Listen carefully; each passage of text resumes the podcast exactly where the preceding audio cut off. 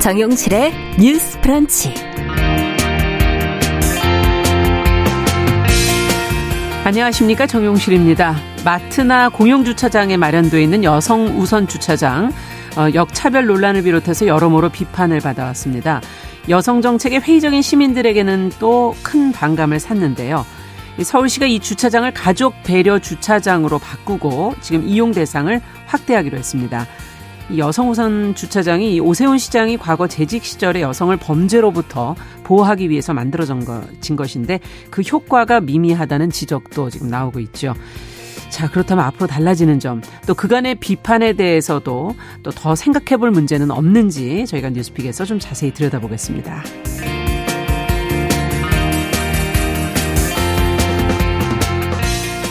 네, 지옥과 아래 쪽방이라는 말이 있죠. 지하, 옥탑, 고시원보다 열악하지만 주거 난민이 가장 마지막으로 택할 수밖에 없는 곳이 쪽방이라는 곳인데요. 최근 서울 동자동의 이 쪽방촌 공공개발을 둘러싸고 세입자 그리고 건물주 간의 갈등이 벌어지고 있다고 합니다. 공공개발을 하게 되면은 쪽방 세입자들이 더 나은 주거 환경에서 살 수 있게 되지만 건물주들은 또 기대보다 적은 이익을 얻게 되기 때문에 그런 것인데요. 이들을 대등한 갈등 관계로 봐야 할 것인지, 또 지자체, 국가는 왜 사업을 미루고 있는 것인지, 자, 여러 의문이 제기가 되고 있습니다. 이와 관련된 생각들 잠시 뒤 시 한 편과 함께 저희가 또 솔직하게 이야기 나눠보겠습니다. 2월 21일 화요일 정용실의 뉴스 브런치 문을 엽니다.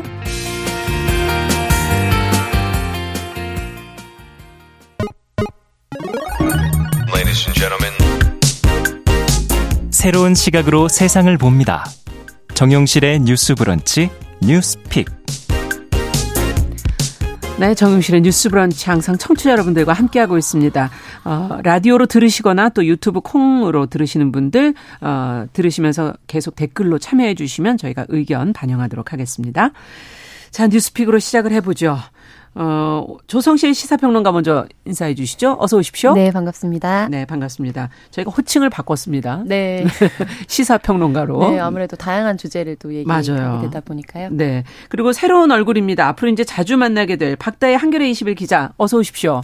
네, 안녕하세요. 한겨레 21 박다혜 기자입니다. 네. 자, 이제 두 분과 함께 이제 또 진행을 해볼까 하는데, 오늘 첫 번째 주제는 통계청이 발표한 2022 국민 삶의 질 보고서 내용입니다.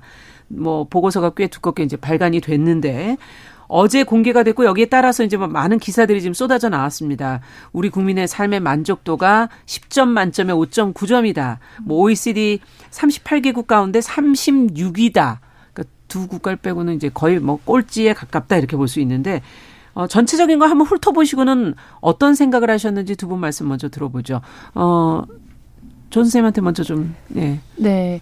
저는 이제 아무래도 삶의 질 보고서가 이렇게 정기적으로 발행이 되는 보고서이다 보니까, 네, 안타깝지만 식상한 뉴스라고 인식하시지 않을까라는 생각이 들었습니다. 늘 나오니까요. 네, 네. 그리고 왜냐하면 그 경향성이라는 게 전체적으로 경제적인 성장은 OECD의 굉장히 거의 최상위 선진국에, 네, 해당하지만 정신건강이라든지 공동체 의식 또는 공동체성에 해당하는 것은 해체되고 있는 현실을 좀 명징하게 보여주는 데이터였거든요. 네. 그래서 구체적인 내용들은 또 뒤에 이어서 좀 함께 살펴보면 좋을 것 같습니다. 식상하게 봐서는 안 된다. 네, 좀 맞습니다. 들여다봐야 된다, 지금. 네. 그 얘기시고요. 박대희 기자께서는 어떻게 보셨어요? 네, 저도 사실 한국인들이 역시 힘들게 살고 있구나, 이런 점을 좀 느낀 것 같은데요. 그 자살률, 뭐 노인 빈곤율, 성별 임금 격차, 이런 지표들이 사실 오랜 시간 세계 1위를 기록을 해왔잖아요. 그래서 그렇죠. 네, 이게 한국이 그동안 그 경제 성장에만 집중해온 성과가 이렇게 나타나는 거 아닌가라고 생각을 했고, 실제로 제가 좀 중요하게 봤던 지표들 중에서 이제 행복과 관련된 요인들이 있었는데, 예, 부패, 관용, 뭐 사회적 지원, 자율성, 이런 것들이 다 모두 하위권으로 나타났어요. 그래서 우리가 얼마나 이제 관용적이고 뭐 다양성을 존중하는 사회를 이제 이룩하는데 조금 좀 미흡한 부분이 있지 않았나 다시 한번 생각하는 계기가 되었습니다. 네. 뭐 1인당 뭐 국민 총소득이 작년보다도 4.6%가 증가했다고 그러는데, 네, 돈은, 네, 계속 더 벌고는 있지만 삶의 질은 지금 평가에 나온 것처럼 왜 자꾸 내려가는 것일까? 악화된 지표들이 한 18개, 뭐 개선된 게 52개, 뭐 이렇게 지금 평가가 나오고 있는데, 네, 그 중에서도 자살률을 좀 먼저 좀 들여다보죠. 해마다 이제 이거 높은 순위를 아주 고정으로 갖고 있는 분야 아닙니까? 이 자살률도 늘었다면서요? 근데 더. 네, 그렇습니다. 사실 자살률이 저희가 OECD 부동의 1위입니다. 네. 그러니까 통계청이 이미 지난해 발표한 그 통계 자료가 있는데 한국의 경우 이제 10만 명당 자살로 인한 사망자 수가 평균 23.6명이에요. 이게 OECD 회원국 중에 가장 높은 수치였고요. OECD 평균이 11.1명밖에 안 되거든요. 두 배네요. 2배 이상. 네. 네, 그렇습니다. 그리고 이제 이번 발표 자료를 조금 더 자세히 들여다보면 이 자살률이 사실 2000년부터 2011년까지 조금씩 계속 증가를 하다가 이후에는 조금 감소를 다시 했었고요. 근데 그러다가 2017년 이후에 다시 증가하는 추세를 보이고 있습니다. 네. 그래서 2021년도 자살률 자체도 26%로 전년도에 비해 조금 늘어난 수치입니다. 그렇군요. 이거 좀 더 들여다봐야 되지 않습니까? 이 안에는 뭐 남성, 여성도 구분할 수 있고 네. 연령대별로도 10대냐 뭐 고령층의 노인 자살률 이런 것들 눈에 들어오는 수치나 추세들이 더 있는지 눈여겨보신 게 있는지 두 분 말씀 좀 들어보죠. 네. 저는 이 수치와 함께 살인율에 대한 또 지표가 있거든요. 그래서 교차해서 좀 주목해서 봤는데요.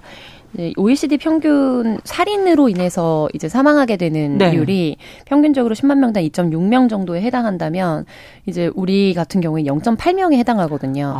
그래서 치안으로 보자면 누군가에게 죽임을 당하는 경우는 굉장히 낮은 수치에 해당합니다. 네. 다만 스스로 자신의 목숨을 끊는 경우, 생을 마감하는 경우가 압도적으로 높다는 게 굉장히 아이러니컬하게 보였고 그리고 교육에 대한 여러 지표들은 굉장히 여러 지표들이 아주 탁월한 지표들을 우리가 나타내고 있고 네. 그런데 또 기대 수명이 굉장히 높습니다. 우리나라의 기대 수명이 이제 85세, 83.6세 정확하게 그렇고요. 우리 네. 위로는 일본과 스위스만 있어서 OECD 국가 중에 3위이고 네, 미국 같은 경우에는 77세 정도에 불과합니다. 예. 그런데 또 노인빈곤율 방금 박다혜 기자님께서 얘기해 주셨는데 노인빈곤율은 상대적으로 굉장히 열악하다 보니까 이걸 좀 서사적으로 입체적으로 구성을 해보면 인생이 너무 긴데 상대적으로 소득 격차라든지 상대적 빈곤율에 대한 그리고 사회적 안전망이 없기 때문에 추락하게 되면 더 이상 지탱해 줄 수 있는 사회적 지지가 없다. 그리고 이것과 더불어서 치안은 안전하지만 심리적으로는 굉장히 지옥을 살고 있는 사람들이 생각보다 많다라는 현실이 굉장히 비극적으로 다가왔습니다. 네, 뭔가 모순된 모습들이 맞습니다. 같이 있다 네. 지금 그런 얘기신데 박대 기자는 어떤 걸 주목해서 보셨어요? 네, 저는 아까 말씀해 주신 대로 사실 성별, 연령별 자살률도 네. 좀 특징적으로 봤는데요. 사실 평균적으로는 남성 자살률이 여성의 자살률보다 2배가량 높습니다. 그래서 남성의 경우 2021년 통계를 보면 10만 명당 35.9명, 예. 여자는 16.2명이에요. 그래서 2배 이상 높죠. 근데 좀 특이점이 있어요. 왜냐하면 여성 자살률의 경우는 2017년 이후 지속적으로 증가하는 추세를 보이고 있거든요. 예. 이제 남성 자살률 같은 경우에는 좀 올랐다 줄었다 올랐다 줄었다 하는데 여성 자살률은 좀 계속 늘어나고 있고 이 가운데 또 특징적인 게 이제 젊은 여성, 특히 20대, 30대 여성의 자살률이 좀 늘어난 점이 영향을 미치지 않았나 네. 그렇게 생각이 됩니다. 지금 방금 말씀드린 대로 사실 연령별로도 살펴볼 지점이 있어요. 그러니까 보통은 이제 저희가 연령이 높을수록 자살률이 높아지는 추세를 띠거든요. 그리고 실제로 남성의 자살률도 연령이 높을수록 특히 올라가는. 네, 네. 50대 이상에서 좀 높아집니다. 근데 최근 한국의 자살률 통계를 전반적으로 보면 40대 이상 자살률은 조금씩 감소하는 추세인데 예. 10대, 20대는 좀 두드러지게 증가를 하고 있다고 해요. 그래서 이 지점이 좀 되게 우려스러운 지점이기도 네, 합니다. 그리고 특히 여성 통계가 그거를 좀 뒷받침을 하는데요. 네. 아까 말씀드린 대로 여성은 70대 이상을 제외하면 20대, 30대 자살률이 가장 높게 나타나요. 그래서 이제 도대체 이 한창 사실 사회생활을 막 시작할 나이고 사회활동을 활발히 할 나이에 도대체 무슨 일이 일어나고 있는 그러니까요. 건가 이런 거를 좀 저희가 고민해 볼 필요가 있을 것 같습니다. 네, 지금 두드러진 어떤 특징들을 짚어주셨는데 이런 것을 들여다보시면서 정말 정책적인 고민이 여기서 필요한 게 아닌가 하는 생각이 들거든요. 두 분은 우선 먼저 뭘 생각해야 될까요? 네, 지금 통계를 어떻게 재구성하느냐에 따라서 네. 굉장히 새로운 인사이트를 좀 얻게 되는데요. 저는 지금 질문 주신 거와 관련해서는 이제 우리가 특히 성범죄라든지 성폭력에 대한 위험 지수가 굉장히 높거든요. 그래서 길거리를 야간 보행률에 대한 지표는 굉장히 안정적입니다. 네. 그리고 아까 살인이나 뭐 총기 같은 경우에도 사실은 불법이기 때문에 소지가 살인은 네. 낮다. 그래서 그런 것들은 굉장히 낮은데 젠더 범죄라고 하죠. 가정폭력 혹은 성폭력 성추행 등으로 인한 이제 그런 불안도 그리고 실질적으로 피해를 입게 되는 여성들의 숫자가 많고 그것들에 대해서 새롭게 또 조명되는 것들이 많아지고 있습니다. 이런 것들도 종합적으로 사실은 20, 30대 여성들의 정신건강과 이런 것들과 직결되어 있을 것이라고 많은 분석들이 나오고 있고요. 네. 그래서 그런 것들을 좀 종합적으로 보자면 우리 사회가 여성에게 안전하고 믿을 만한 곳이다라는 안전망을 주는 것과 그리고 동시에 여성 범죄가 굉장히 중차대한 범죄로 다루어지고 있어서 재발이 되지 않도록 사회가 노력하고 있다라는 단순히 교화뿐만 아니라 이런 것에 대한 처벌적인 관점도 강화가 돼야 되는데 네. 너무나 상징적으로 지난번 우리 N번방 사태라든지 그렇죠. 혹은 이전에 여러 가지 불법 사이트들 사태에서 보았듯이 국내외를 비교했을 때 같은 죄목을 가지고 어디에서 처벌을 받느냐에 따라서 굉장히 형격히 달라집니다. 그리고 우리가 교육지표랑 또 이게 콜라보해서 볼 필요가 있는데요. 네. 예를 들면 어떤 고학력의 누군가가 성범죄를 저질렀거나 성추행이나 이런 것들을 저질렀을 때 우리의 전반적인 인식이 아직도 바뀌지 못한 것이 뭐 예를 들면 무슨 고시 3관왕 뭐 그런 불법 촬영으로 이런 기사가 나왔을 때 아우 인생을 망쳐서 어떡하나라는 피드백을 여전히 하고 있는 현실이거든요. 아하. 네. 그래서 공부를 잘하고 입시 경쟁과 취업 경쟁을 잘 통과하면 이런 부분에 있어서 범죄를 저질러도 어느 정도 감안해주는 사회적 정서 이런 것들이 사실은 사회적 괴물을 만들어내는데 굉장히 크게 일조하고 있다. 네. 그래서 이런 부분에 대한 전체적인 조명과 문화가 바뀌지 않는다면 20, 30대 여성들이 바라보는 세상은 여전히 참혹할 거라고 보이고요. 그리고 한 가지만 더 말씀드리면 여성을 전체로 봤을 때 각 세대별로 이제 어느 세대에서 가장 자살률이 높은가를 말씀해 주셨는데 이거를 세대별로 또 다시 이렇게 분류해 보면 세대별로 압도적으로 높은 그 사망 요인들이 나옵니다. 아, 요인들. 네, 맞습니다. 네. 10대, 20대, 30대까지는 우리가 부동으로 수년간 제1위 약 50% 정도의 사망자가 스스로 생을 마감하는 선택을 한 것으로 보이거든요. 예. 40, 50대 같은 경우는 2위인 경우가 많고요. 아. 왔다 갔다 하긴 하지만 예. 그런데 이제 10대부터 30대까지는 사실상 자살이 1위인 게 거의 부동입니다. 그래서 이런 것들이 젊은이들에게 우리 사회가 굉장히 비관적인 전망을 주고 있다. 이게 가장 주목해야 되는 포인트가 아닌가 싶습니다. 네, 정말 씁쓸한 거네요. 이제 미래가 밝지 않다, 네, 비관적으로 네. 보고 있다. 이거 자체가 참 우리가 뭔가 개선해야 될 부분이 있구나 하는 걸 다시 한번 느끼게 하는데 어떻게 생각하십니까? 네, 저도 조성실 평론가님 말씀에 네. 이제 상당 부분 동의를 하고요. 아무래도 이제 연령별, 성별에 따라서 좀 맞춤형으로.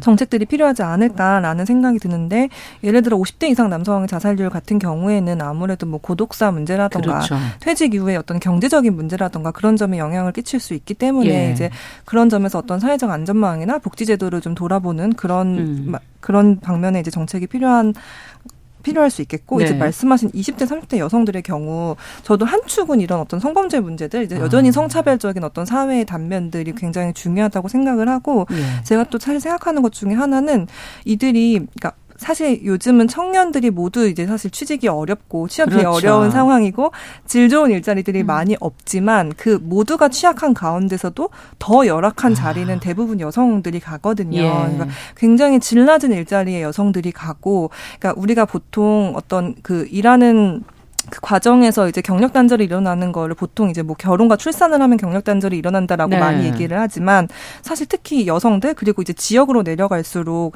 그러니까 질 좋은 일자리를 구하지 못해서 계속 이제 경력이 끊기는 경우들이 되게 많아요. 그러니까 이게 이미 출산, 결혼 생각할 겨를도 없이 20대 때 이미 너무 힘든 과정들을 겪고 있어서 그렇군요. 이 취약하고 질 낮은 일자리를 어떻게 보장해 줄 것인가 저는 좀 그런 고민도 좀 필요하다고 생각이 듭니다. 네. 뜯어보니까 50대 남성의 경우는 좀 복지제도를 보완하는 방법이 있지 네. 않겠는가 지금 네. 제안을 하신 거고 네. 20, 30대는 고용의 문제를 그렇죠. 좀 질 낮은 일자리, 질 높은 일자리로 어떻게 변화시켜 갈 것인가. 네. 이게 아마 정책에서도 많은 고민을 하고 있는 부분일 텐데 통계로도 너무나 분명하게 지금 나와 있기 때문에 이제 본격적으로 시간이 그렇게 길지 않구나 하는 생각도 좀 들기도 하고요. 이 중에서 또 아동학대 피해 경험률이 심각하다. 이게 지금 다른 해랑 달리 기사화가 지금 많이 되고 있고 눈에 띄는 부분인 것 같아요. 이 내용을 조성실 평론가께서 조금 정리를 좀 해주세요. 네, 아동학대 피해 경험률이 삶의 질 보고서의 한 축으로 늘 이제 표기가 됩니다. 네. 근데 이번 올해 가장 주목받았던 지표인 것 같은데요. 2021년도 기준으로 10만 명당 502건 정도가 이제 보고가 됐다면 전년 대비 100건 정도가 증가를 했습니다. 평균적으로. 100건 정도. 네, 10만 명 기준이죠. 한 20%가량이 는 거라고 볼 수도 맞습니다. 있는. 네, 맞습니다. 근데 이제 여기에 대한 해석은 이미 보고서에서도 그렇게 담고 있고 실질적으로 우리 사회가 아동학대 관련된 이제 신고 의무자를 굉장히 확대하는 정책들을 취해왔거든요. 그렇죠. 그리고 민법에서도 사실 자기 부모 같은 경우에는 훈육이라는 이제 이름으로 체벌을 할 수가 있었습니다. 그러니까 뭐 권장하진 않지만 그걸 가지고 아동학대라고 이제 기소되지 않도록 하는 어떤 취지들이 있었는데 민법이 또 개정되면서 개정됐죠. 부모의 경우에도 이제 물리적으로나 또 혹은 정서적으로 아동학대를 했을 때 충분히 아동학대로 기소될 수 있는 여지를 열어뒀기 때문에 이런 부분들에 대한 사회 전반적인 의식의 향상 그리고 이거는 신고 건수만을 기준으로 해서 지표를 잡는 거거든요. 그래서 그런 종합적으로 우리가 신고율이 높아진 것도 이 축에 하나가 반영이 됐을 것이다라고 보고 있고 또 여러 전문가들은 우리가 코로나를 거치면서 이제 부모 양육자들도 사실은 사회 생활을 하는데 어려움을 겪었지만 가장 1차적으로 문을 닫았던 게 학교와 보육기관들입니다. 네. 그래서 그런 부분들에 있어서 이제 고립되는 아동들이 많아지다 보니까 관련돼서 기억해 보시면 최근 2, 3년간 뉴스들도 그전보다 더 잦게 일어났거든요. 네, 너무 이런 잔혹한 내용도 많아서. 그래서 이런 것과 상관관계가 있지 않느냐라고 좀 연구를 하시는 분들도 있는 것으로 알려져 있고요. 그래서 종합적으로 이것은 우리가 더 집중해서 좀 들여다봐야 되는 지표일 것으로 보입니다. 네, 일단은 그래도 좋게 해석하시자면 이건 코로나 영향으로 서로 간에 또 갈등이 심화되면서 또 부모의 훈육이 또 민법 개정 이런 것들로 인해서 두드러지게 드러난 것이다. 그러나 또 그 안에 또 더 들여다봐야 될 부분도 있을 것 같은데. 악화된 부분도 실제로 있고요. 실제로 있고요. 자, 두 분이 그럼 이 안에서는 어떤 부분을 좀 관심 가져야 된다고 보십니까? 아동학대 문제. 먼저 박 기자님께. 네, 저도 사실 이 지표가 되게 뚜렷하게 증가세를 나타낸 지표여서 좀 되게 유의 깊게 봤는데요. 아무래도 저는 코로나 영향이 좀 가장 크지 않았나. 사실 다른 나라만 해도 다른 나라도 이제 코로나로 인해서 많은 가족들이 다 집안에 있으면서 이런 아동 학대나 가정 폭력이나 이런 게 늘었다는 수치들이 계속 나오고 있거든요. 그래서 아무래도 이런 학교 말씀하신 대로 학교나 이런 데 가지 않고 가정에만 있고 이제 부모님들이 이제 케어하시기에도 어떤 한계점도 있고 하다 보니까 조금 더 그런 게 이제 뚜렷한 증가세에는 좀 영향을 끼치지 않았나라는 생각이 들고 사실 이제 그럼 아이가 살아남기 좋은 아이가 자라기 좋은 세상이 무엇인가에 대한 고민이 좀 근본적으로 돼야 할 것 같다는 생각이 들어요. 지금 그러니까 한국 같은 경우는 늘 출생률이 문제다, 저출생이 문제다 약간 이렇게 말은 하지만 과연 한국은 아이를 낳고 키우기 좋은 나라인가? 그렇게 충분히 부모에게도 좋은 돌봄 환경을 제공해 주는 나라인가? 아빠들은 계속 육아휴직을 잘 사용할 수 있는가? 이런 문제들을 좀 근본적으로 좀 짚어봐야 할 때 아닌가라는 그런 생각이 듭니다. 네.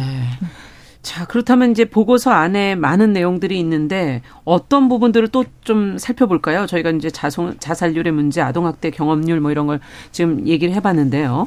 또 어떤 걸 들여다볼까요? 네, 저는 전체적으로 우리가 사회적 고립도 아까 말씀드렸던 공동체성이라든지 최소한으로 내가 의지할 수 있는 지기가 없다, 가족이라든지 이런 지표들이 악화되고 있는 것에 좀 주목을 했는데요. 가족 공동체 중에서 사회적 고립도 이거는 어떤 항목을 가지고 평가를 하냐면 내가 정말 힘들 때 이야기를 할 수 있는 사람이 주변에 있는가 그리고 너무 몸이 아플 때 이제 기본적인 집안일을 대신 이제 생활에 필요한 부분을 해줄 사람이 있는가에 대해서 특히 힘들 때 이야기를 털어놓을 사람이 없다라고 응답한 사람이 20.4%에 달했습니다. 그래서 거의 국민들 중에 평균적으로 5명 중에 1명은 자기 힘든 얘기를 할 수 있는 주변 사람 자체가 없다는 거거든요. 그리고 이게 지속적으로 악화되고 있습니다. 2010년 이후에 반복적으로 계속 점점 더 악화되고 있는. 수치가 계속 높아져요. 네. 그래서 그런 부분과 또 독거노인 비율이 지금 높아지고 있는데 이 부분은 우리가 급격하게 이제 노령화가 되면서 그리고 베이비 부머 세대가 지금 은퇴를 하게 되면서 이것들이 앞으로 더 가속화될 전망이거든요. 그럼 이거는 사회적 고립도와 다시 또 같이 연결지어서 메비우스의 띠처럼 계속해서 순환고리를 끊을 수 없는 문제가 될 것으로 보여서 좀 굉장히 좀 좀 위험하다고 봤고요. 네. 그리고 시민 참여와 관련돼서도 시민의식, 자원봉사 참여율 등과 같은 공동체와 연결되어 있는 지표들은 거의 다 부정적으로 악화됐습니다. 아. 네, 그리고 마지막으로 범죄 피해율이라든지 방금 우리가 같이 나눴던 아동학대 피해 경험률 같은 경우에도 이제 악화되는 지표로 나타났기 때문에 정신적으로 굉장히 건강하지 않다는 것을 우리 사회가 전체적으로 소구하고 있다. 네, 네. 이 부분이 좀 안타깝게 느껴졌습니다. 그러네요. 지금 힘들 때 누구하고라도 대화만 할 수 있어도 사실 참 네. 좋을 것 같은데 아주 기본적인 것부터가 지금 잘 안 되고 있구나 하는 생각이 들고 앞서 박 기자님께서는 그 부패나 관용 사회적 지원, 자율성 이런 부분에 우리의 평가가 낮은 부분을 앞서 행복과 이제 연결해서 좀 주목해 볼 필요가 있다고 얘기하셨거든요. 네. 그 부분을 조금 더 설명을 해 주시죠.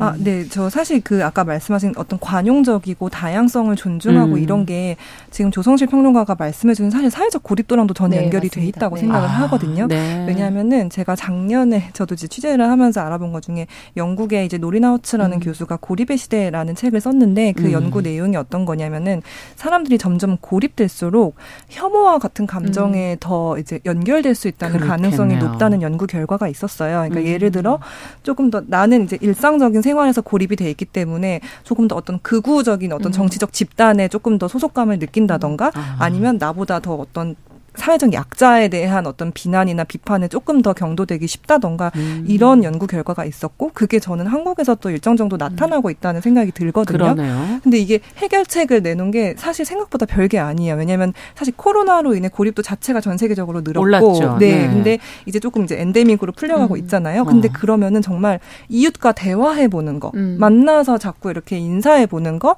그 동네에 있는 어떤 공동체에 가서 서로 교류해보는 거 대면 교류를 하자라는 거 그런 거를 좀 강조한 측면들이 있거든요. 예. 그래서 전반적으로 우리가 사실 사람들이 만나서 대화를 해야 나와 다른 의견을 지닌 사람하고도 좀 대화를 해볼 수 그렇죠. 있고 서로 이해할 수 있잖아요. 그래서 그런 게 계속 이루어질 때 사실 관용과 같은 것도 좀 높아지지 않을까라는 생각이 듭니다. 그리고 또 하나는 제가 삶의 만족도를 볼 때 삶의 만족도 수치를 좀 흥미롭게 보기도 했는데 왜냐하면 이게 분명하게 소득 수준에 따라 삶의 만족도가 네, 차이가 맞아요. 나는 거예요. 그래서 한국의 경우 삶의 만족도가 2022년 기준으로 6.3점 이게 평균치이긴 한데요. 예. 사실 월 100만 원 미만의 저소득층 삶의 만족도는 5.5점으로 평균보다 0.8점이 낮아요. 아, 네. 그래서 제가 보니까 한 적어도 월 300만 원 이상은 소득이 있어야 어느 정도 평균치에 가까운 만족도를 그렇군요. 나타내더라고요. 근데 네. 사실 여전히 일자리를 보면 제가 아까도 일자리 문제를 얘기를 했지만 200만 원대도 안 주는 일자리가 굉장히 많거든요. 이게 지역으로 갈수록 맞아요. 훨씬 그렇죠. 심하고요. 그래서 네. 아, 우리가 이 일자리 문제도 좀 같이 해결을 하고 불평등 격차를 줄여나가는 방향을 좀 고민을 해야 한다. 네. 그러기 위해서 무엇이 필요한가 좀 이런 지점에서 좀 고민을 해야 할 것 같다는 그런 생각이 들었습니다. 네. 지금 청취자 3116번님께서 뭐 사회적, 법적 어떤 불공정의 문제도 좀 해결이 돼야 된다. 이런 얘기도 해 주셨고 4222번님께서는 빈곤도 정말 큰 문제다. 지금 네. 지적해 주신 것처럼 결국 삶의 질은 고용의 문제, 가난의 문제 이런 것들하고 연결돼 있다는 얘기처럼 그 문제도 지적을 해 주셨고요. 8649번님께서는 이번 지표가 대한민국이 점점 살기 어려운 나라라는 거를 지금 드러내고 있는 거 아니냐. 정치, 교육, 복지 지금 다 좀 변화가 필요한 거 아니냐. 이런 지금 지적도 해 주셨습니다. 참 앞서 이 고립도를 해결하려면 만나야 되는데 아는데 이게 저희가 비대면이 습관이 되면서 이게 참 맞아요. 어려워지는 쉬운 일인 것 같은데 어려운 것이라 이거 앞으로 좀 고민이 좀 필요할 것 같고요. 인간을 과연 우리가 어떻게 바라보고 어떻게 대할 것인가 하는 것도 고민이 좀 필요할 것 같습니다. 자, 이 주제만 가지고도 오늘 다 얘기. 끝도 없지만 정말 짧게 네. 한 말씀 더 하시겠어요? 네. 이거 관련된 대안으로 네. 이제 아동 같은 경우 영유아 검진을 하거든요. 그리고 성인 같은 경우에도 건강보험검단에서 이제 정기적으로 무료 검진을 해줍니다. 그렇죠. 아동 청소년은 취약인 경우에는 학교에서 진행하고요. 근데 이럴 때 정신 건강과 관련된 지표를 의무적으로 삽입시키고 관련해서 유의미한 경우에는 바우처 형태로 상담을 지원해주는 것을 의무화하면 사실은 정 정신질환자에 대한 조기 발견도 되고 사회적 고립이나 이런 부분에 대한 대안도 될 수 있을 거라고 생각합니다. 네, 아, 이 내용도 참 중요하네요. 정신건강에 대한 것도 국가가 조금 같이 신경을 써주면 좋지 않겠는가 하는 조성실 평론가의 얘기까지 듣고 1부 마무리하도록 하고요. 잠시 후 뉴스픽 이어가도록 하겠습니다. 11시 30분부터 일부 지역 해당 지역 방송 보내드립니다.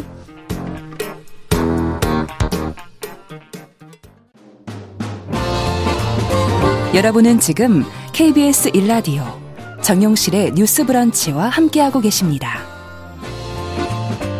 네, 정용실의 뉴스 브런치 뉴스픽 계속 이어가겠습니다. 두 번째 주제로 이제 바로 넘어가도록 하겠습니다. 앞서 얘기를 좀 드렸는데 여성 우선 주차장 얘기로 좀 가보죠.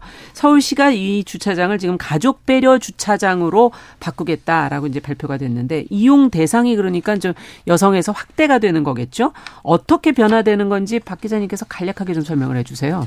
네, 일단 뭐 이용 대상이 아무래도 확대는 되겠죠. 가족으로 확대가 되니까 이게 여성 전용 주차장이 좀 어떻게 만들어졌는지도 함께 살펴봐야 돼요. 그렇죠. 것 같아요. 이게 2009년에 사실 오세훈 시장이 만들고 이제 오세훈 시장이 다시 폐지하는 정책인데요. 네. 이제 당시에는 이제 오세훈 시장이 여성 행복 프로젝트라는 걸 진행을 하면서 관련 여성 정책들을 펼쳤고 이 주차장은 그 일환입니다. 그래서 당시 이제 그 통과된 조례를 보면 대부분 이제 여성 운전자의 안전과 편의를 도모한다 이런 취지가 분명했고 그래서 구체적인 기준이 예를 들어 사각이 없는 밝은 위치여야 된다. 아. 뭐 접근성, 이동성, 안전성이 보장돼야 한다. 그리고 CCTV 감시가 용이해야 한다. 이렇게 보시면 알 수 있듯이 이제 주차장에서 여성 대상 범죄가 일어나는 걸 좀 방지해보자 이런 취지를 좀 담고 그랬죠. 있었는데 네. 이제 오세훈 서울시장이 이제 지난해 8월 이제 선거를 준비하시면서 이제 엄마 아빠 행복 프로젝트를 하겠다라고 하면서 이제 시내에 있는 공영 주차장을 중심으로 이제 여성 우선 주차장을 가족 배려 주차장으로 전환한다.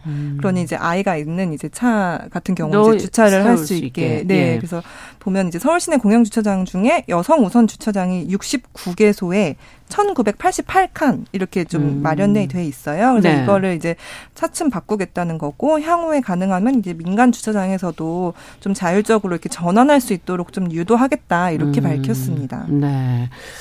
자, 그러면은 이 내용을 어떻게 보시는지 두 분 의견을 먼저 좀 들어볼까요? 네. 우선 저는 이 여성 우선 주차장 같은 경우에는 네. 도입 취지 자체가 이제 주차장에서 금품을 갈취당하거나 혹은 납치당하는 여성 운전자들이 네. 집중 조명되면서 사실은 이게 정책 시작된 거죠. 네, 시작이 되었거든요. 네. 그런데 그런 부분에 대해서 이제 그런 뭐 전개 과정은 소거된 채로 특히 몇 명의 유튜버들을 중심으로 해서 시작된 이 여성 우선 주차장, 여성 뭐 전용 택시 이런 것들이 굉장히 여혐적인 여성을 혐오하는 이적인 것으로 이제 비화되고 또 재생산되는 과정들을 거쳐 왔습니다. 네. 그래서 이것이 오히려 역차별이다라는 것에 굉장히 상징적인 아이콘처럼 다루어져 왔던 게 현실이고요.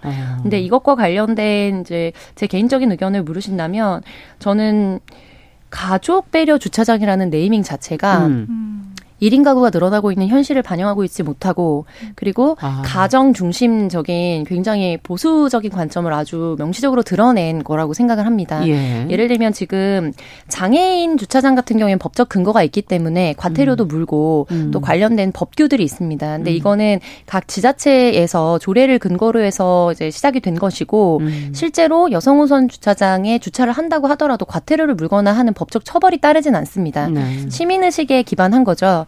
그러니까 가족 배려 주차장이 되게 되면 지금 가족 단위로 노약자와 영유아 등을 뭐 탑승시킨 임산부까지 이 정도를 네. 지금 포함하겠다는 건데 예. 이미 여성 우선 주차장의 경우에 이제 자체적으로 임신한 여성과 또 아동들은 같이 사용할 수 있도록 하는 분위기로 이제 설계를 해놓은 것도 네. 많이 있거든요. 예. 그래서 이름을 바꾼다는 게 굉장히 어떻게 보면 정치적 슬로건으로 요즘에 이제 어떤 백래시라고 해당이 되는 이제 여성 정책에 선전하는 앞장서는 정치인들에 대한 비토가 많아지면서 이번 여러 가지 선거의 어떤 선거 전략 중에 하나로 사실은 가족을 좀 앞서서 내세우고자 했던 것이 아닌가라는 정책적 의도에 대해서 저는 좀 비판적으로 보고 있고 만약에 이런 취지로 바꾸게 된다면 장애인 우선 주차장은 이미 법적으로 있기 때문에 그렇죠. 그 외 노약자, 아동, 임산부, 장애인 카드를 받지는 않았지만 일시적으로 예를 들면 다리에 골절을 입었다든지 해서 보행이 어려운 분들이 있을 수 있습니다. 그런 경우에 교통약자 주차장으로 네. 이런 방향으로 가게 된다면 이제 네이밍을 바꿔야 한다.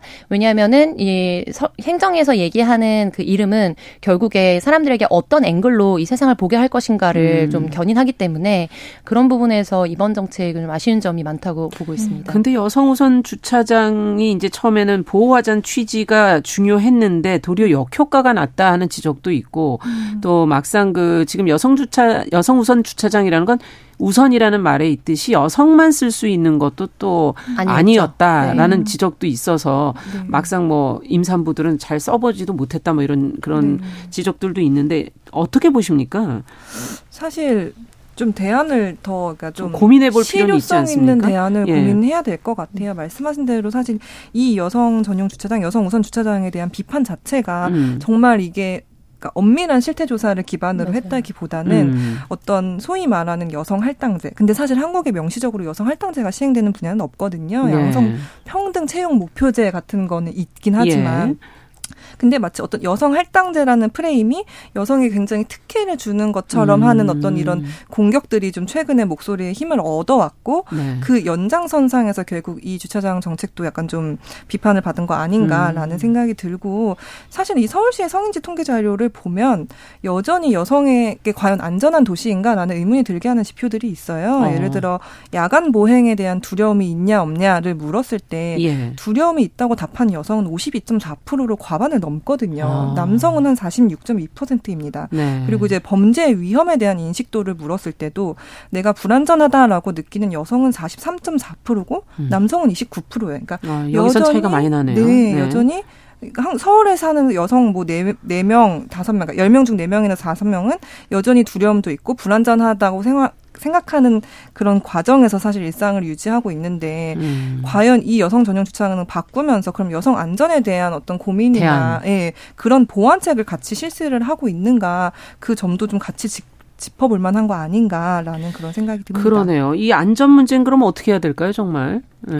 어떻게 보십니까? 조성실 평론가께서는. 예. 네. 이 안전 관련해서 서울시에서 다양한 정책들을 시도했는데요. 예를 들면은 버스에서 내린 다음에 집까지 귀가할 때 이제 뭐 동행하는 서비스를 제공한다든지 네. 그런데 실질적으로 좀 유효하게 지표를 드러낸 정책들도 있습니다. 그래서 이런 실태 조사를 기반으로 한다는 게 저는 굉장히 중요하다고 보고 있는데 네. 이제 그렇다더라라는 국민적인 어떤 감정이라든지 혹은 일부 유튜버들의 이야기들에 그렇죠. 이제 호도되거나 그거를 근거 로 해서 정책 판단을 하지 않고 자체적으로 갖고 있는 데이터를 종합적으로 봤을 때 유의미한 정책들은 조금 더 인력 배치를 강화하고 예산을 더 편성하고 그렇지 않고 효과성이 좀 모호했던 정책들은 선택과 집중 정책으로 좀 줄이는 방식으로 해서 당사자들도 그거에 대한 실효성을 체감하고 그리고 거기에 해당되지 않는 분들은 오히려 열패감이라든지 소외감을 좀 느끼게 되는 일들이 많거든요. 왜냐하면 정책 개수가 많아지는데 실효성이 적었을 때 일어나는 뭐 전형적인 상황입니다. 그래서 그런 부분들에 대해서 좀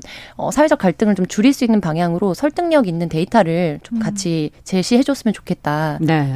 이런 말씀드립니다. 네, 지금 실태 조사를 좀 기반으로 해서 거기에 따른 대안들을 마련해야 되지 않겠는가라는 지적도 해주셨어요. 어쨌든 교통 약자 장애인 등의 이 전용 주차장. 보다는 또 여성 우선 주차장이 아무래도 숫자가 더 많다 보니까 그 특혜라는 부정적인 시각들도 있는데 어쨌든 앞으로 바뀌면서도 여성 안전의 문제는 좀 놓치지 않고 계속 좀 가져갔으면 좋겠습니다. 자, 뉴스픽 오늘 시간이 짧네요. 여기서 마무리해야 되겠네요. 박다혜 한겨레 21 기자 조성실 시사평론가 두 분과 함께했습니다. 말씀 잘 들었습니다. 감사합니다. 감사합니다. 남성의 입장에서 여성의 입장을 이해하는 그래서 사실 이 역지사지의 태도가 한국 사회로 지금 필요한 것이 아닌가. 그 어떤 사람들은 삼루에서 태어났으면서 자신이 삼루타를 친 것처럼 생각하며 살아간다라는 말이 있어요. 1층이다, 2층이다 이거는 네. 순전히 사람의 그 잣대로 이야기를 하는 거예요. 곤충이 우리 사람보다 몇억 년 먼저 지구에 나왔거든요. 세상을 보는 따뜻한 시선 정용실의 뉴스 브런치. 네, 정용실의 뉴스 브런치 듣고 계신 지금 시각 11시 39분입니다. 자, 이번에는 뉴스와 세상을 시인의 시선으로 좀 들여다보겠습니다. 시시한가 방수진 시인 자리해 주셨어요. 어서 오세요. 네, 안녕하십니까. 오늘은 어떤 뉴스를 들어볼까요? 네, 오늘은 쪽방촌 공공개발을 둘러싼 갈등에 대해서 얘기를 좀 해보고자 하는데요. 네. 정부가 공공개발을 추진 중인 서울 용산구 동자동 쪽방촌 소유주들이 원희룡 국토교통부 장관에게 이제 개발 철회를 요구하고 나선 겁니다. 반면 현재 쪽방촌에 거주하고 있는 주민들은 공공개발 이후 임대 아파트 공급을 원하고 있어서요. 예. 이 소위 말하는 소유주와 거주민 간의 갈등이 심해지고 있습니다. 이들이 왜 상반된 입장을 보이는 걸까요? 예, 동자동 쪽방촌 개발 계획은 세입자들의 주거 환경을 개선하겠다는 취지로 2년 전에 발표가 됐는데요. 당시 국토부는 공공개발로 소유주 세대 200호, 민간 분양주택으로 960호, 그리고 공공임대주택으로 1250호 등 총 2410호의 주택을 공급하겠다고 밝혔습니다.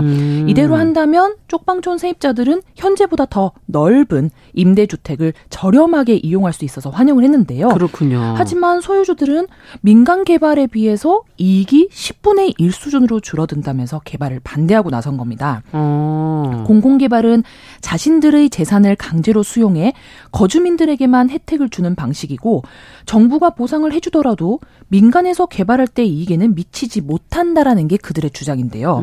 이렇게 양측이 상반된 입장을 보이고 소유주들이 강하게 반발하면서 국토부와 서울시는 개발을 미루고 있는 상태입니다. 시끄러우니까. 네. 예. 네, 무척 답답한 상황이 벌어지고 있다 이렇게 보이는데요. 예. 이와 관련해서 왜 쪽방촌 세입자들의 주거권과 소유주의 재산권을 대등한 위치로 보느냐라는 이런 비판도 있고요. 네. 사유재산에 대한 요구를 나쁘게 봐서는 또 안 된다라는 주장도 나오고 있습니다. 근데 이미 발표는 사실 2년 전에 한 것인데 지금 이제 갈등이 계속 이어지고 있으니까 그냥 이렇게 두고 있는 거군요. 네. 어쨌든 쪽방촌이라는 것이 주거 환경으로 볼 때 뭐 여름, 겨울 이럴 때도 얼마나 힘듭니까? 그곳에 계신다는 게. 그죠? 정말 네. 열악한 공간이라고 할 수가 있는데 이제 공공임대주택이 거기에 아까 1250호 정도가 들어가는 그런 희망을 가지고 있다가 지금 이제 희망이 표류하고 있는 상황이다. 정말 세입자 입장, 거주민의 입장과 소유주의 입장은 좀 다르겠지만 어쨌든 거주민 입장에선 좀 답답하겠네요. 네, 맞습니다. 하루하루가. 주거 환경이라는 것이 생존과 직결될 수 있다는 점에서 사람이 살아가는데 참 빼놓을 수 없는 필수 요소라고 할 수 있는데요. 실제로 쪽방촌의 주거 환경은 어느 정도일지 좀 궁금하실 겁니다. 네. 그래서 제가 공부를 좀 해봤는데요. 이 쪽방이라는 것은 방을 여러 개의 작은 크기로 나누어서 한두 사람만 들어갈 수 있을 정도의 크기로 만들어 놓은 방을 말하는데 네. 보통 6제곱미터 전후의 작은 방으로 보증금 없이 월세로만 운영되는 것이 일반적입니다.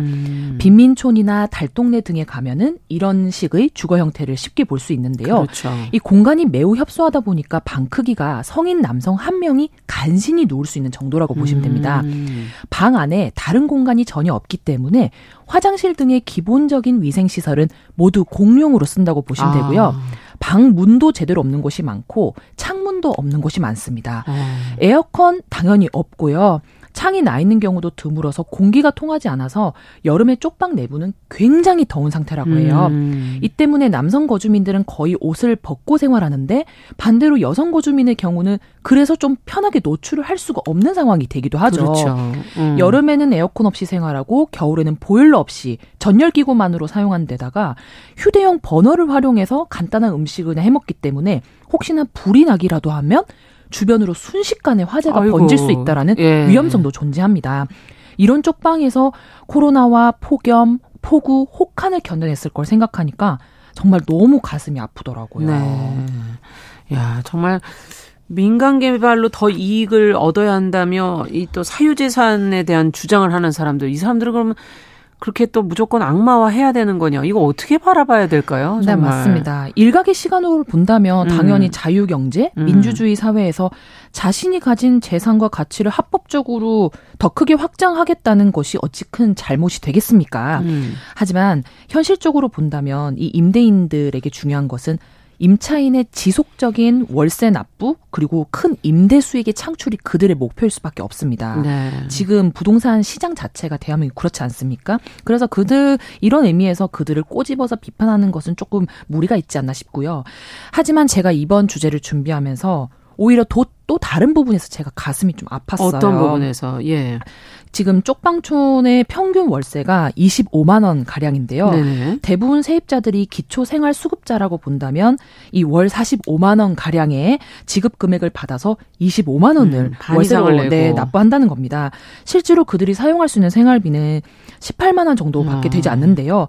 실제로 이전에 KBS 추정 60분 프로그램에서 PD가 직접 쪽방 체험을 한 프로그램이 있었습니다. 그때 열악한 환경 속에서 가까스로 이제 생활하는 걸 경험을 해봤는데 제가 주목한 부분은 임대인이 임차인에게 보여주는 그 관심과 어떤 기본적인 권리가 너무 적다라는 것이죠. 천장에서 물이 새도 고쳐주지 않고 절이 싫으면 중이 나가라는 식의 태도를 임대인들이 많이 보이면서 야, 이 쪽방이라는 곳이 원래 애초에 재개발에서 제외돼서 작게 버려진 땅을 지금 재개발을 통해서 나중에 이윤 창출을 위해서 쪽방을 만들어 기다리고 있는 건데요. 이게 노는 땅을 최소한의 가성비로 굴리기 위해서 이런 쪽방을 만들어 놓고 최소한의 관리비로 수익을 쥐어짜는 형태가 아닐까라는 의심이 들더라고요. 이런 행위를 빈곤 비즈니스라고도 한다는데 참 민간 개발을 노리는 이들의 마음을 뭐라고 할 순 없지만 최소한의 복지, 최소한의 임차인으로서의 권리도 누리지 못하게 하는 이들의 모습에 좀 마음이 아팠고 진퇴양난의 상황에 빠진 지금의 세입자들의 마음도 한번 살펴보게 됐습니다. 네, 앞에서 저희가 지금 한국인의 삶 만족도 이런 거 했었는데 지금 이 사는 공간, 집이라는 것이 얼마나 중요할까 하는 그런 생각도 들고요. 지난달 말, 구룡마을에서의 빈민촌 화재 같은 그런 위험에 지금 노출되어 있기 때문에 뭔가 해결은 좀 필요한 것 같아요. 지자체, 국토부가 좀 더 약자와 공공이익에 부합하는 방향으로 결단을 내리고 책임을 져라. 또 서울시가 내세우는 게 약자와의 동행이라면은 약자를 위해서 일해야 하는 거 아니냐 이런 한견의 지적들도 있는데 어떻게 보십니까? 네, 사회적 약자의 의미를 사전적으로 좀 찾아보면요, 이게 신체적, 정신적, 경제적, 사회적, 문화적으로 소외되거나 열악한 위치에 있어서 기본적인 권리를 충분히 누리지 못하는 어떤 개인이나 집단을 이룹니다. 일반적으로 저소득층, 장애인, 노인, 어린이, 외국인 노동자 등을 사회적 약자로 보는데요. 오늘 주제인 쪽방촌에 새들어 사는 세입자의 대다수가 이 저소득층이거나 신체의 일부분에 장애를 입어서 일을 할 수가 없거나 초고령의 노인이거나 외국인 노동자들입니다. 즉 쪽방촌의 대부분의 세입자가 바로 사회적 약자라고 봐야 됩니다.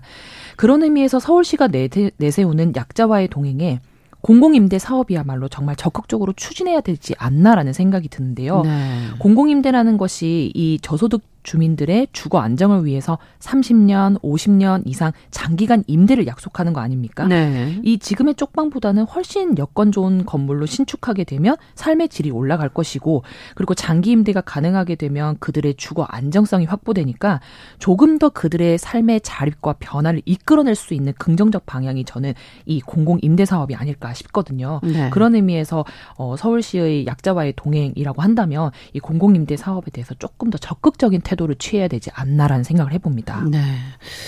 자, 근데 또 이제 갈등 상황 속에서 쪽방촌 이 거주민들을 비난하는 목소리도 꽤 많이 나오고 있다면서요.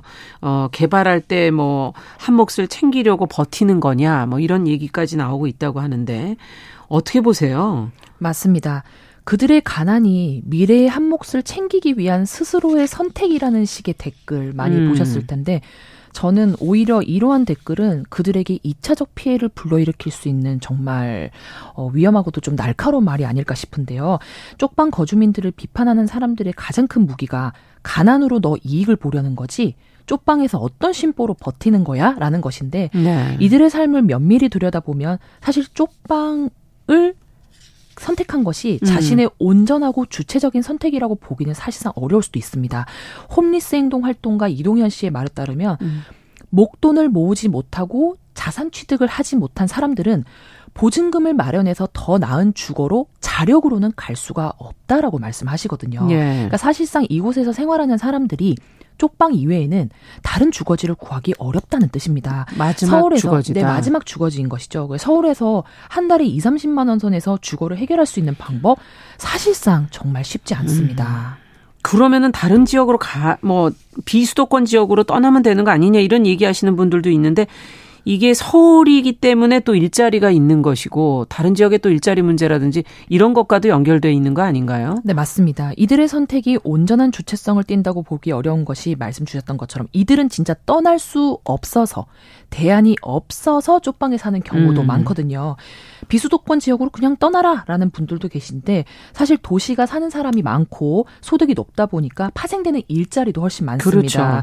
그리고 가난한 사람들이 서울로 모여들다 보니까 이들의 의식주 해결을 위해서 무료 배식이나 의료 서비스 제공, 봉사 시스템 굉장히 오랫동안 구축돼 왔었죠. 그렇죠. 하지만 시골은 사실 이런 것들이 좀 미비한 것이 사실입니다. 비수도권은. 네. 그래서 이들로 인해서 만약에 비수도권으로 가라라고 한다면은 너무 많은 것들을 포기하고 새로운 환경에서 그들에게 다시 시작해라라는 말과 다름이 없기 때문에 그런 의미에서 생명의 위협을 느끼면서 하루하루 살아가는 이들에게 서울 떠나면 그만이야라는 말은 좀 너무 날카로운 칼이 아닐까라는 생각도 해봅니다. 네.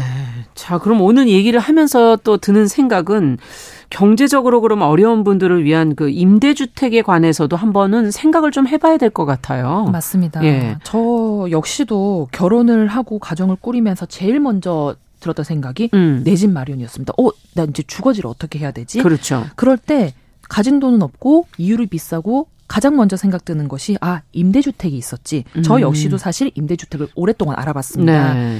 어떻게 돼 있던가요? 알아보시니까. 임대주택은 사실 이제 소득 수준이 어느 정도 이제 맞아야 되는 사람들한테 주는 임대주택인데 제 친구 한 명은 실제로 신혼부부가 임대주택을 들어가서 살고 있어요. 예. 네, 뭐 행복주택이라든지 다양한 상품들이 있는데 정말 저렴한 금리로 신혼부부들은 사실 그 기본 자금이 얼마 없잖아요. 그래서 그들에게 있어서 좀 주거 안정과 나중에 이제 2세를 만들 그 기간을 보장해 주는 거에도 상당한 주거 안정감을 느끼고 있다라고 하더라고요.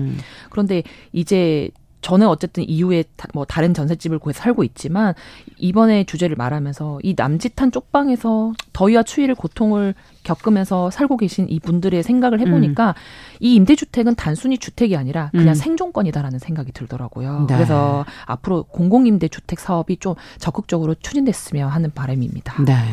야, 그러면 이 무거운 주제에 걸맞는 시가 어떤 시가 있을까? 네. 예.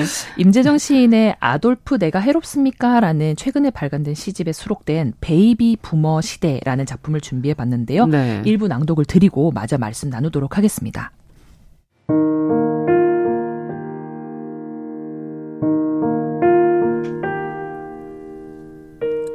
베이비 부머 시대 임재정. 우리 나날이 무거워지는 장르. 어제의 무릎을 베고 잠에 들어 라디오를 켰죠. 교정 가득 칼이 꽂힌 꿈을 꾸었어요. 동해물과 백두산이 마르고 닳도록. 오전 9시 선글라스의 휘파람을 따라 둘, 셋, 넷. 좀비들이 은사시 숲으로 사라집니다.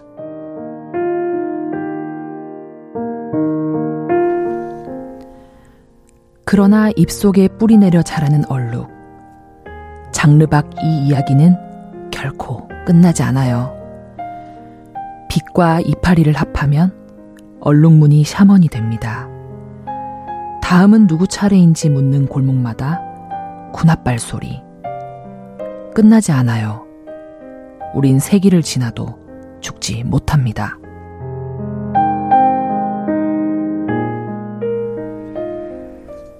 야, 이건 좀 해석이 조금 필요할 것 같습니다. 네. 네. 이 임재정 시인은 원래 어둡고 힘들고 밤에 가까운 이미지들을 감각적으로 잘 풀어내는 시인으로 알려져 있는데요. 이 작품 베이비 부머 시대는 우리나라 50-60년대생, 소위 말하는 베이비 부머들이 그들이 겪어온 역사와 과거의 무거움 속에서 하루하루를 어떻게 버티고 살아가고 있는지 그 마음의 무늬를 짐작하게 하는 시입니다. 그렇군요. 저는 이번 주제를 준비하면서 쪽방촌 세입자들이 이 영세한 삶의 조건 속에서 그들이 가질 수밖에 없는 이 어둡고 깊은 마음의 무늬가 마치 베이비 부머 시대들이 역사와 과거의 무거움 속에서 살아가는 그 하루하루와 닮아있지 않나라는 생각이 좀 들었는데요. 이 복잡하고도 단안한 현실의 마음과 무게를 이 작품의 분위기 속에서 저는 비슷하게나마 느낄 수 있었습니다. 네. 아무리 각박하고 어려운 삶일지라도 주변을 세상을 바라보는 시각만큼은 쪽방이 되어서는 안 되지 않을까요? 저는 약자와의 동행은 바로 이러한 마음의 동행에서부터 시작되는 것이 아닐까라는 생각을 하면서 이번 얘기를 좀 준비해봤습니다. 네, 자 아쉽게도 이제 오늘인 방수진 시인과 함께한 마지막 날인데 끝으로 청취자 여러분께 간단한 인사 말씀 한 말씀 해주시죠. 네, 2년간 제 삶이 조금이라도 성장하고 발전했다면 저는 그건 모두 청취자 여러분들과 함께 울고 웃었던 시간 때문이라고 생각합니다. 그래서 진심으로 오늘 자리를 빌어서 감사하다는 말씀 꼭 드리고 싶고요. 오늘 아쉽게 저는 작별 인사를 드리지만은 저는 제 자리에서 여전히 제 나름의 시각으로 세상을 읽고 바라보고 쓰는 작업을 계속 할 겁니다. 그래서 네. 저 방수진의 행보 응원해 주시고요. 뉴스 브런치도 앞으로 계속 사랑 부탁드리고 그럴게요. 네, 매일 여러분들 때문에 매주 화요일 아침에 눈 뜨는 시간이 행복했습니다. 여러분 사랑합니다. 네. 저희 시시한가 그동안 방수진 시인 수고하셨습니다. 오늘도 감사드립니다. 네, 진심으로 네. 감사드립니다. 자, 정용실의 뉴스 브런치 2월 21일 화요일 순서 이제 마쳐야 되겠네요. 끝으로 윤종신, 김필, 곽진원의 지친 하루 들으면서 마무리하도록 하겠습니다. 오늘 왠지 우리 삶의 부정적인 모습을 좀 들여다본 것 같은데 그것을 또 들여다보는 것도 의미가 있겠죠? 저는 내일 오전 11시 5분에 다시 뵙겠습니다. 안녕히 계십시오. 하지만 그 수 없어.